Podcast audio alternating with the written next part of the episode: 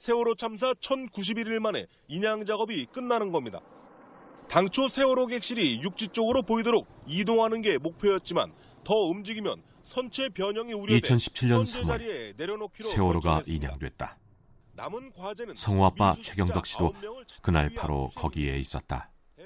그러나 그는 한동안 세월호 주위를 맴돌기만 했다. 조금씩 조금씩 다가가는 게 너무 힘들었어요. 한 두 달 걸렸어요. 배 안에 다가가는 것까지만 너무 힘들어서 저는 4층 우연에 있는 그 창문만 보면 미칠 것 같아서 그곳에서 아이들이 제일 많이 나왔거든요. 그 창문이 깨지지 않고 멀쩡하게 있었고 그 안쪽에서 아이들이 제일 많이 나왔어요.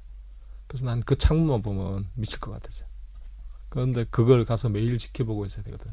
그러니까 그게 너무 힘들었어. 시간이 흐르자 그는 세월호에 들어갔다. 죽는 순간 아이들이 한 모든 노력은 수포로 돌아갔다.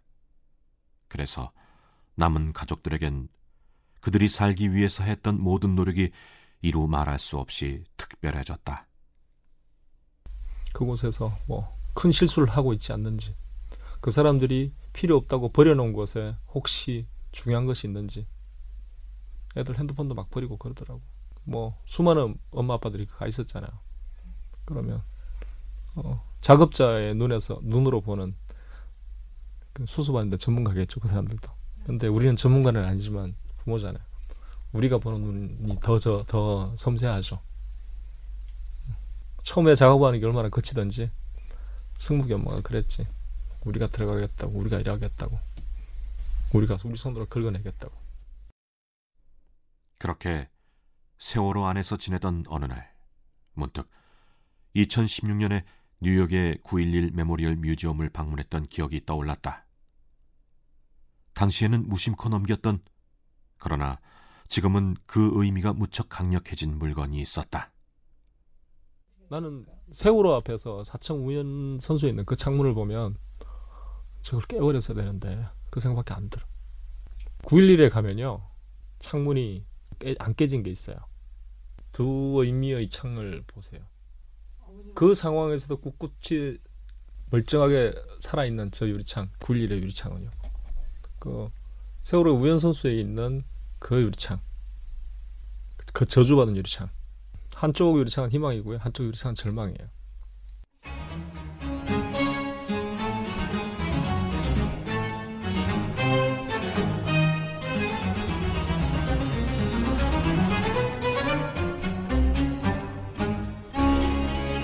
CBS 특집 다큐멘터리 4부작 남겨진 이들의 선물 오늘은 마지막 회 희망편을 보내드립니다.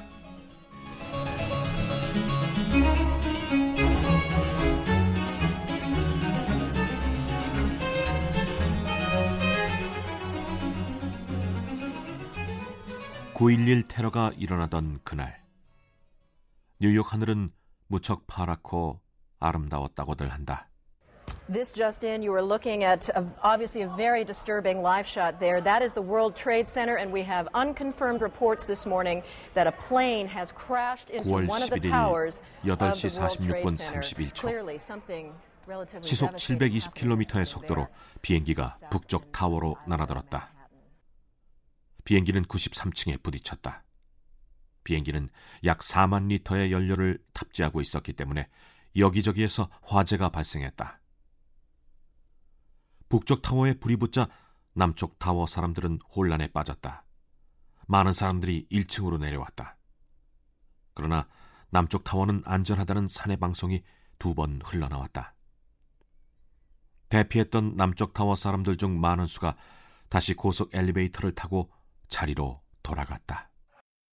A plane uh, deliberately crashed into the, one of the upper floors of the World Trade Center. That was the second plane. So two planes uh, crashed into 북쪽 the 타워가 공격을 받고 16분 28초 뒤인 9시 2분 59초 시속 872km의 속도로 항공기가 남쪽 타워로 돌진했다.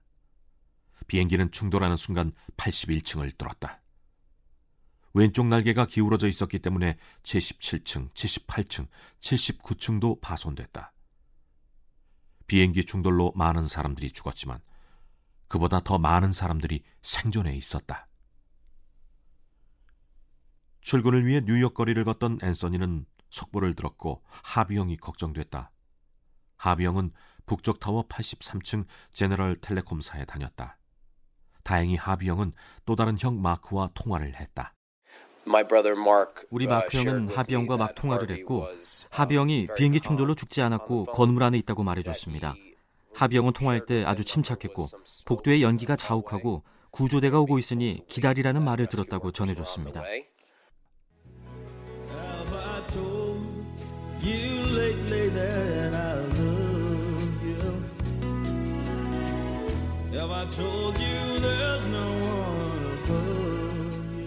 뉴욕의 소방대원 오리어 파머는 체력 관리에 정성을 들였다. 시간이 나는 대로 벤 모리슨의 음악을 들으면서 집 근처 도로를 어찌나 열심히 달렸는지 도로가 다를 지경이었다. 그는 텔레비전을 보면서도 윗몸 일으키기를 했다. 덕분에 그는 뉴욕 소방국 최고 육체미상을 몇 번이나 탔다. 그가 이렇게 몸을 만든 이유는 육체적 아름다움에 대한 탐닉 때문은 아니었다. 그는 고층 건물 화재 진압을 연구하고 있었다. 비행기가 충돌하자 파머는 남쪽 타워로 파견됐다. 일부러 가장 더운 날, 가장 더운 시간을 골라서 달리기를 했던 그의 올라가는 속도는 무거운 장비에도 불구하고 점점 더 빨라졌다. 9시 42분, 그는 69층까지 올라갔다. 9시 45분, 그는 74층에 도착했다. 그는 한층을 36초의 속도로 올라가고 있었다. 소방대원들은 말했다. 우리는 대장님을 따라가고 있습니다. 우리는 소방복을 벗었습니다. 파머는 벽에 금이가 있으니 조심하라고 했다. 마침내 파머는 78층 로비에 도착했다. 파머는 많은 사람들이 사망한 위기 상황에서도 대피하지 않고 남아서 부상자들을 돌보고 있는 사람을 보고 깜짝 놀랐다. 그는 시간당 11달러 60센트를 받는 무역센터의 경비원이었다. 9시 57분, 경비원 마르티네즈가 무전기를 통해 한 말은 소방관들이 엘리베이터에 갇힌 사람을 구하기 위해 애쓰고 있다였다. 그러나 충돌은 재난의 시작일 뿐이었다. 아무도 예상치 못했던 일이 벌어졌다. 타워는 연료를 가득 실은 비행기가 충돌할 경우를 대비해 설계됐던 것이다. 파머가 구조 작업을 펼치던 남쪽 타워가 먼저 붕괴됐다. 남쪽 타워는 전속력으로 무너져 내렸다. 9시 58분 59초였다. 연이어 북쪽 타워도 붕괴됐다. 수많은 삶도 붕괴됐다. 바닷가에서 자전거 타는 것을 좋아하고 합기도를 배웠고 활력이 넘쳤던 제너럴 텔레콤사의 하비는 실종됐다.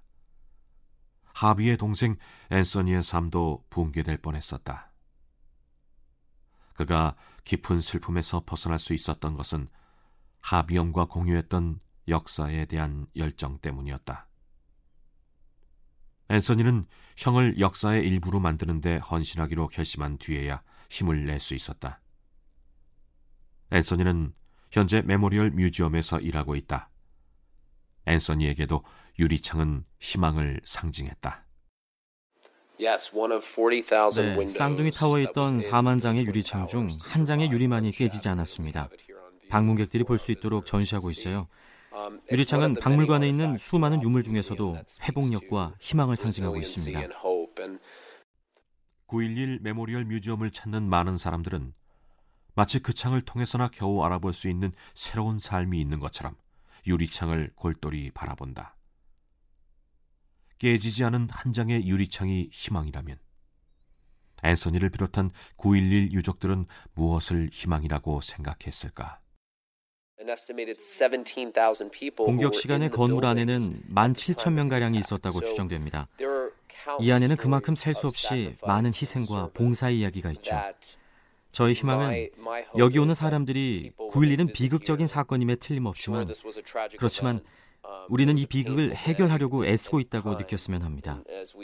비극에도 불구하고 우리가 한 걸음 앞으로 나아가려고 했던 방식, 연민을 보여줬던 방식, 같은 목적으로 하나가 되었던 것은 시간이 아무리 흘러도 퇴색하지 않을 것입니다. 그날의 테러는 앞으로도 셀 수 없이 많은 이야기를 만들겠지만 그중 가장 좋은 미래만이 형의 죽음을 더덥게 만들지 않을 수 있었다. 앤소니는 셀 수 없이 많은 희생과 연민과 책임감에 관한 이야기가 있는 이곳에서 셀 수 없이 많은 좋은 미래가 탄생하길 원했다. 뉴욕 쌍둥이 빌딩처럼 거대한 대폭발은 아니지만 소리 소문도 없이 발밑이 무너진 사람들의 이야기 역시 셀 수 없이 많다. 9.11 테러처럼 생중계된 총기 난사 사건이 있었다. 콜럼바인 사건이다. The investigation into the high school massacre is slow moving and dangerous. The two gunmen who went on the rampage booby trapped the building and even themselves. 콜로라도주 덴버시 외곽 멀리 로키 산맥이 보이는 레베스 언덕 위에 있는 콜럼바인 고등학교에 졸업한 두 학생 에릭과 딜런은 1999년 4월 20일 화창한 봄날 11시 19분 산탄총을 꺼내 보이는 사람을 무조건 쏘기 시작했다. 이 사건으로 학생 12명과 선생님 1명이 사망했다. 에릭이 남긴 일지에 따르면 그는 대부분의 인간이 자신보다 열등하다고 생각했고 그런 열등한 인간들을 경멸했고 어차피 평화는 없는 이 세상에서 수년 동안 수백만 명이 고통받기를 원했다. 총기 사건 후 8월이 되자 신입생들이 입학했다. 교장 선생님은 생존 학생들에게 임무를 주었다. 신입생들은 너희들의 고통을 이해하지도 견디지도 못하니 그들을 도우라는 것이었다. 생존 학생들은 그렇게 했다. 교장 선생님은 고통받는 영혼에게 정말 필요한 것은 돌봐줄 다른 누군가라고 생각했다. 그 생각은 맞는 것으로 입증됐다. 2012년 영화 다크나이트 라이즈가 개봉되던 날 베인처럼 차려입은 남자가 극장에 들어와 나는 조커다라고 외친 후 총기를 난사해 12명이 사망하는 오로라 극장 총기 난사 사건이 벌어졌다. 총기 난사 사건이 일어나던 1999년 졸업반이었던 헤더는 오로라 극장 생존자들을 찾아가 이렇게 말했다. 우리는 콜럼바인 생존자입니다. 만약 대화를 원한다면 정말 돕고 싶습니다. 어떻게 겪어야 하는지 알고 있어요. 헤더는 자신에게 도움이 됐던 것은 남에게도 도움이 된다고 믿었다. 만약 우리 이름 뒤에 카운셀러나 치료사라든가 박사라든가 직책이 있다면요. 그럼 세상은 우리를 전문가로 여겨줬겠죠. 그렇지만 나는 내 경험에 대해서 전문가입니다. 내가 어떤 일을 겪어왔고 내가 어떻게 느끼고 있는지 알고 있습니다. 내가 내 이야기를 정직하게 한다면 다른 사람을 도울 수 있습니다. 나는 학문적인 전문가는 아니지만 계속되는 트라우마 현실에 대해서는 전문가입니다. 콜럼바인 고등학교 합창단의 두 친구 헤더와 잭은 서로 돕는 총기 사건 생존자들의 조직인 Rebels 프로젝트를 만들었다. Rebels 프로젝트는 아무것도 할 수 없다는 무력감, 숨고 싶은 느낌, 피하고 싶은 느낌, 억눌림 같은 마음의 어두운 곳에서 출발해 빛으로 향했다. 제게 있어 Rebels 프로젝트는 희망을 상징합니다. 엄청난 어둠 뒤에 온 빛이 있죠. 우리는 회복이 필요한 사람이라면 그가 누구든지 이 빛을 퍼드리려고 노력합니다. 총기 난사 사건을 일으킨 에릭이 남긴 많은 양의 일지에 없는 한 단어가 있었다. 바로 우리였다. 콜럼바인의 생존자들에게는 우리를 만들고 우리로 존재하는 것이 가능하다는 것을 보여주는 것이 희망이었다. 그러나 잭과 헤더는 희망뿐 아니라 절망도 알고 있었다. 콜럼바인 사건의 여파로 전국적으로 법제화된 총기 규제는 없었다. 잭이 그 시절을 돌아보고 모욕으로 느낀 것이 있었다.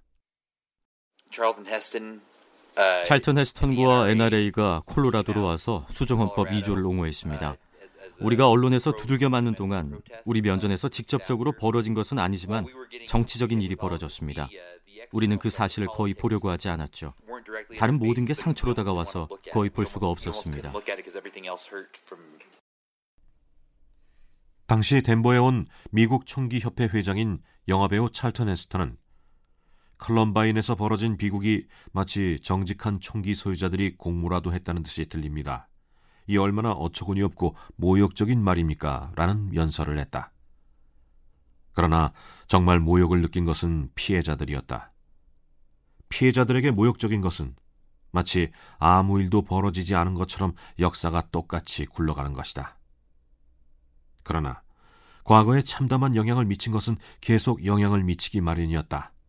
Well, straight on to our top story this morning. At least 17 people have died in the shooting at a South Florida high school. The police has said that the 19-year-old suspect is in custody. 2018년 1월 인구 3만 명의 플로리다주 파크랜드 마조리 스톤맨 더글라스 고교에서 학생 17명이 사망하는 총기 사건이 발생했다.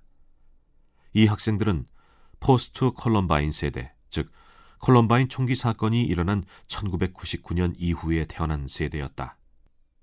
트럼프 대통령이 내놓은 해법은 교사의 20%가 총을 갖고 있다면 총격범은 학교 안으로 걸어 들어올 수 없을 것이므로 총을 소지하는 교사들에게 보너스를 지급하자는 것이었다. We give them a bonus. We give them a little bit of a bonus. 생존자들의 생각은 달랐다. 파크랜드 마조리 스톤맨 더글라스 고교 총기 난사 사건 생존자들은 March for Life, 우리의 생명을 위한 행진을 조직해 워싱턴으로 향했다. on Saturday, March 24th in Washington D.C. to demand action to prevent gun violence. Thank you so much for listening. Now we are going to bring out two of our friends, uh, my friend Alex from Chicago and my friend Matt from Parkland, Florida. We all we got? We all we got? 자유로운 정신이 가진 힘은 현재 자신이 처한 상황에서 무엇이 필요한지를 아는가와 떼어놓고 생각할 수 없다. 생존 학생들이 미국 전역을 돌면서 외친 구호가 보여주는 것이 바로 그 자유다. 시카고의 총기 규제 활동가 알렉스 킹의 이야기다. 이젠 말만 하지 말고 말한 대로 삽시다. 우리에겐 우리들이 있습니다. 우리는 서로를 필요로 합니다. 우리는 하나로 나아갈 겁니다. 이 나라를 바꾸기 위해선 반드시 그래야 합니다. 역대 어느 선거보다 젊은 층의 투표 참여율이 높았던 2018년 11월 중간 선거 결과 총기 규제를 반대하는 의원 20명이 낙선했다. 희망의 핵심에 있는 것. 언제나 변함없이 우리가 서로를 필요로 한다는 것이다. 파크랜드 고등학교 생존 학생들은 자신의 정체성을 이렇게 규정했다. 피해자, 생존자, 변화를 만드는 자.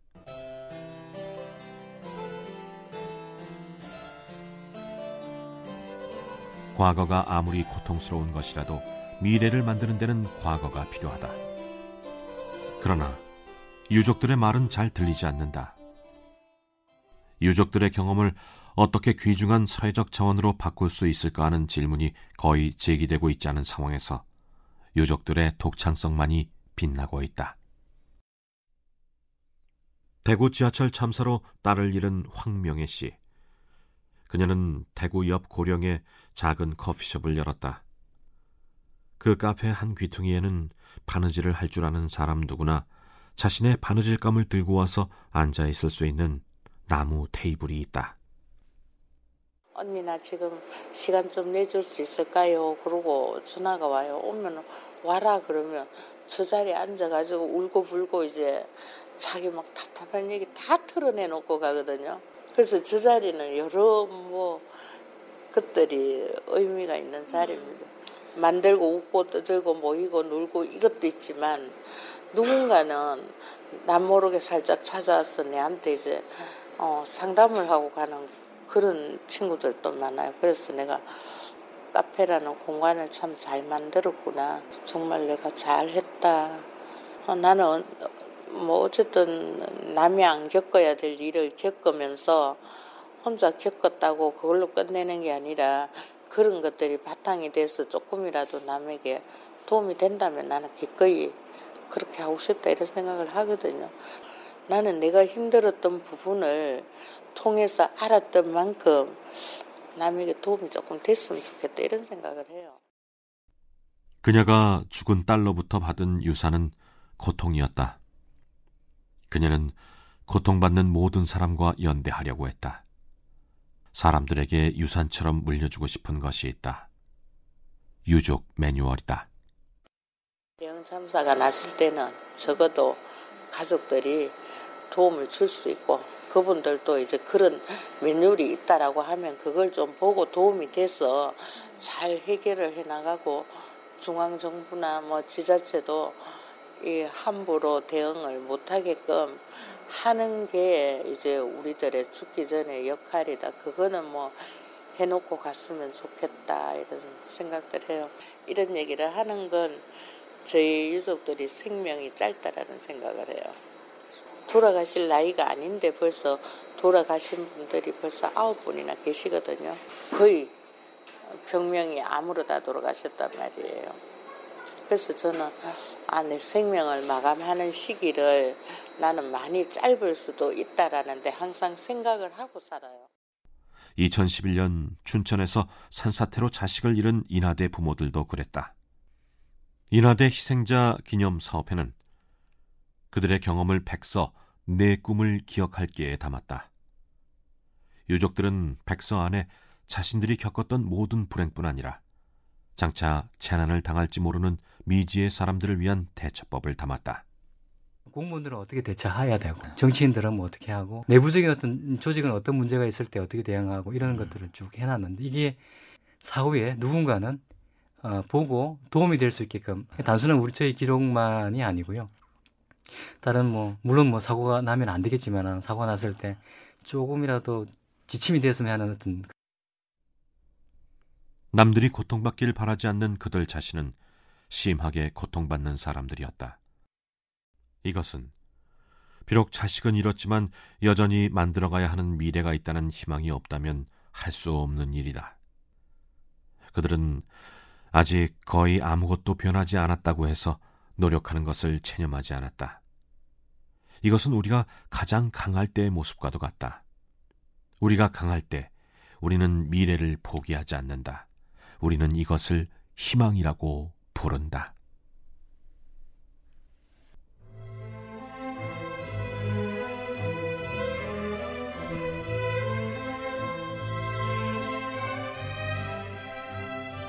그해 팽목항에 간 재난 참사 유가족들.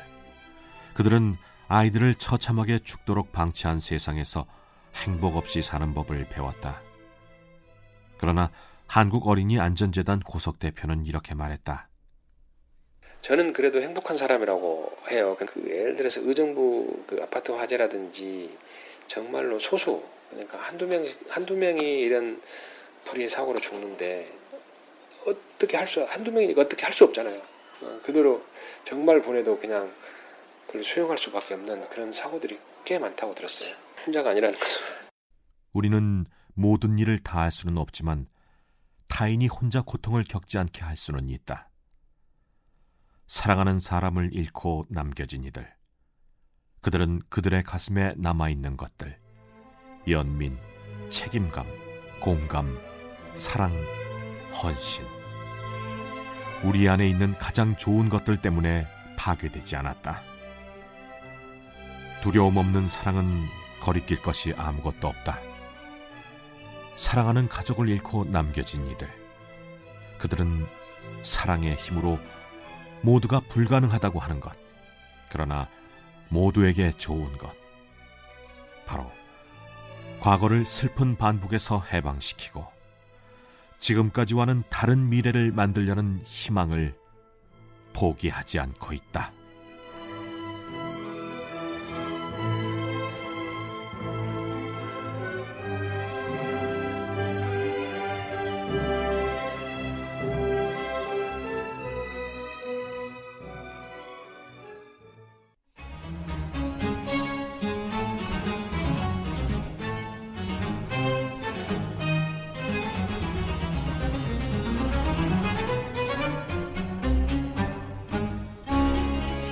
CBS 특집 다큐멘터리 4부작 남겨진 이들의 선물 오늘은 그 마지막 회 희망편을 보내드렸습니다.